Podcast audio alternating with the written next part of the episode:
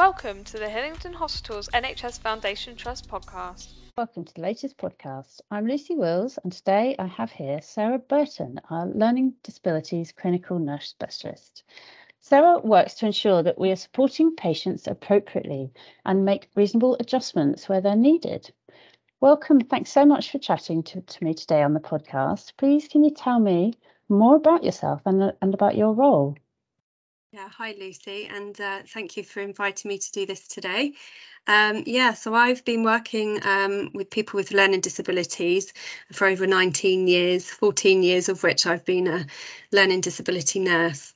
Um, I worked for the Trust just over two years. I sit in the Safeguarding Families team, um, and our learning disability patients are some of the most vulnerable we see, um, which is why I sit within the safeguarding team. Um, I work across the trust. I support both adults and children in both um, planned and unplanned care. And I also work quite closely with maternity services.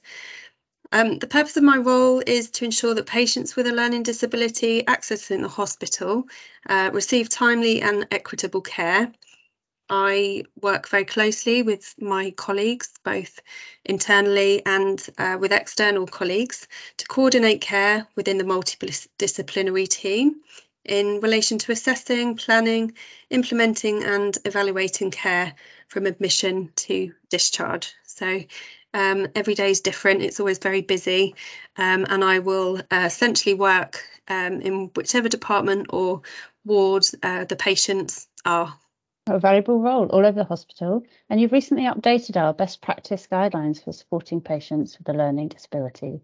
What do these guidelines cover and how have they changed?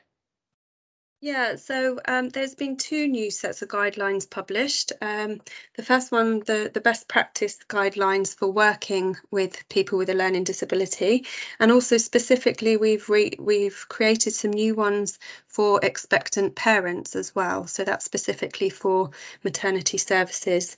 Um, they're both available on the intranet, so staff can access those anytime.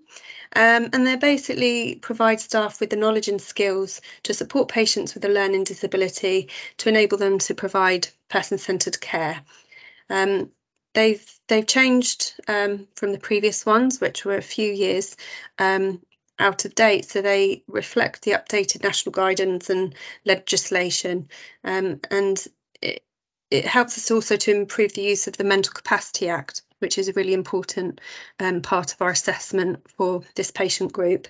And it also increases the awareness of reasonable adjustments and uh, supports with reducing diagnostic overshadowing. Um, the guidelines uh, also provide tips for better communication, um, information regarding the hospital passport, which all our patients with a learning disability should have when they come into hospital, either as an outpatient or inpatient. And it also gives examples of how to make reasonable adjustments and how also we can support carers um, to support our patients in hospital. Um, and all of them should hopefully make a, a big difference to patient experience and um, provide better outcomes for patients. So staff, these guidelines are for staff and to help them in understanding how to support patients. If a staff member wants to find out more and to learn specifically how to how they can in their role support patients with a learning disability, how should, how would they go about doing that? Yeah, so firstly, say I would um, ask all staff to read the guidelines. Um, they uh, aren't too lengthy, so it wouldn't take too long to read, and they do really provide a lot of helpful information. But in, in addition to that, I do a lot of training. Um, the mandatory training for uh, people with um, learning disability and autism um, is available on iDevelop. In fact, it only came, it was passed by law last year, July 2022, that this training is mandatory for all staff working with people with learning disabilities and autism in all CQC registered services. So that training is is mandatory, um, and I urge all staff to make sure that they're up to date with that. Um, but I also do uh, awareness training uh, across the hospital in, in various uh, different training sessions. So I currently do um, doctors training for the foundation doctors. I do some bite-sized training in the A&E department um, every month. I sit on the Safeguarding Families Level tra- 3 training and I also attend the nurse induction. So um, sometimes staff might hear me more than once, um, but it's, you know, training is, is a really crucial part of my job. And I'm also really um, happy to come and do bespoke training when whenever needed. I've done that across the hospital again in, in different areas. So if people want to contact me, then I'm always very happy to either have discussions or offer advice um, individually or as a team. Um, some teams have asked me to attend their their team meetings and just do a quick session and overview of my role and that's worked really well actually um, particularly I think with some of the allied health professionals I get lots of calls and emails now directly from them just from sitting in on their team meetings and just raising awareness of my role and how to contact me.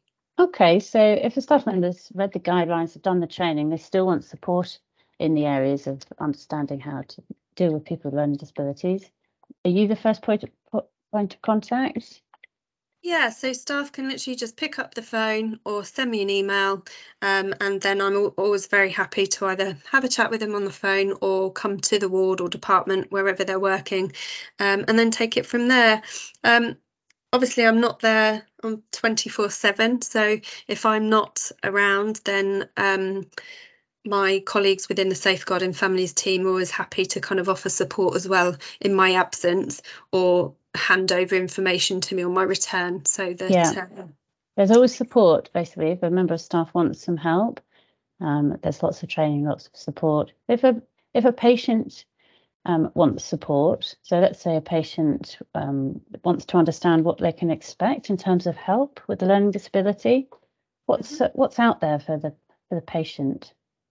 Yeah, so um, obviously we have our wonderful new website, um, which has some um, specific details on it for um, people with learning disabilities.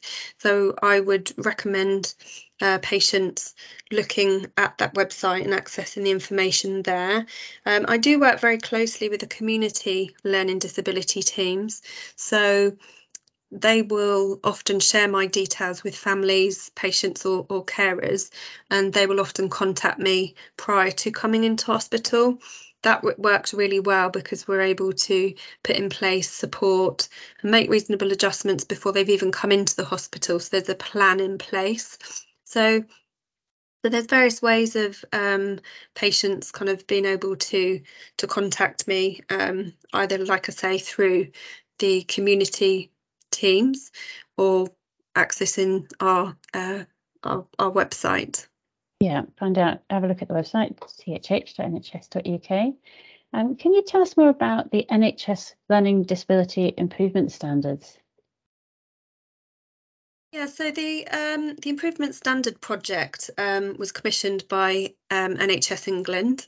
Um, the learning disability specific um, benchmarking project is a, a, national data collection and it helps us to identify improvement opportunities across the NHS specific to learning disabilities. So they reflect the strategic objectives and priorities which are set out um, in national pol policy. So, for example, our LeDeR programme, which is the uh, the national mortality review um, and transforming care.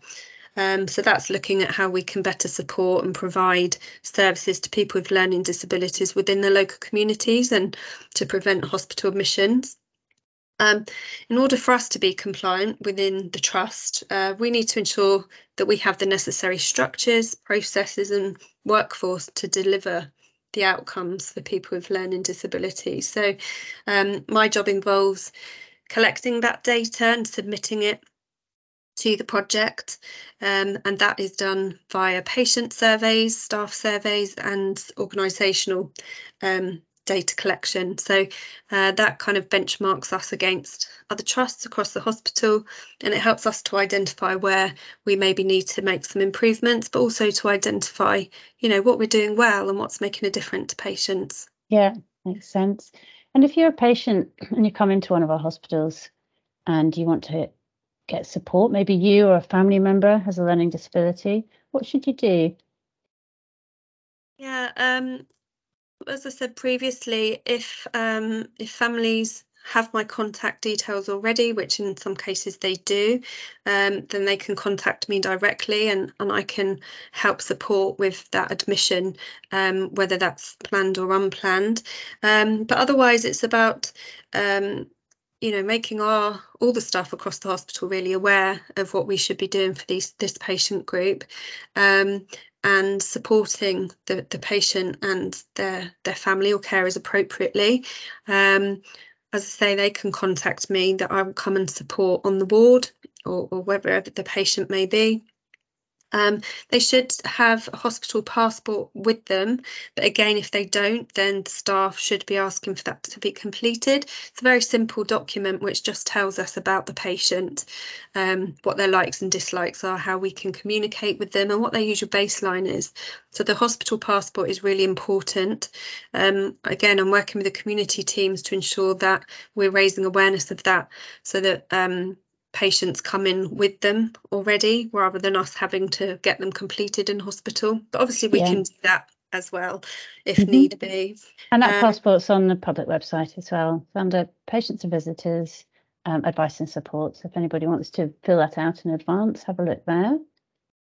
Yeah, no, that's brilliant. Um, and also we have the the new accessibility um, app, which helps accessible. Accessible, yes. thank you. So that helps our patients to navigate the hospital, which can be quite difficult and challenging for some patients, um, regardless of disability. Um, so I, I also recommend patients having a look at that and using that app um, when they're when they're having to come into hospital. And again, the links to the, the app is on a public website, um, either the app or as a accessible websites. You don't need to download the app to necessarily see the access guides. Thank you so much for joining me today and chatting to me about all the uh, learning disabilities um, areas of improving our standards in our hospitals. So please, anybody who's interested, want to find out more, take a look at our public website, thh.nhs.uk. So, that's it for today's episode. Thank you for listening. Please do join in the conversation about this episode, tag us in social media, and uh, send us any other comments, and let us know your thoughts. And we'll see you next time.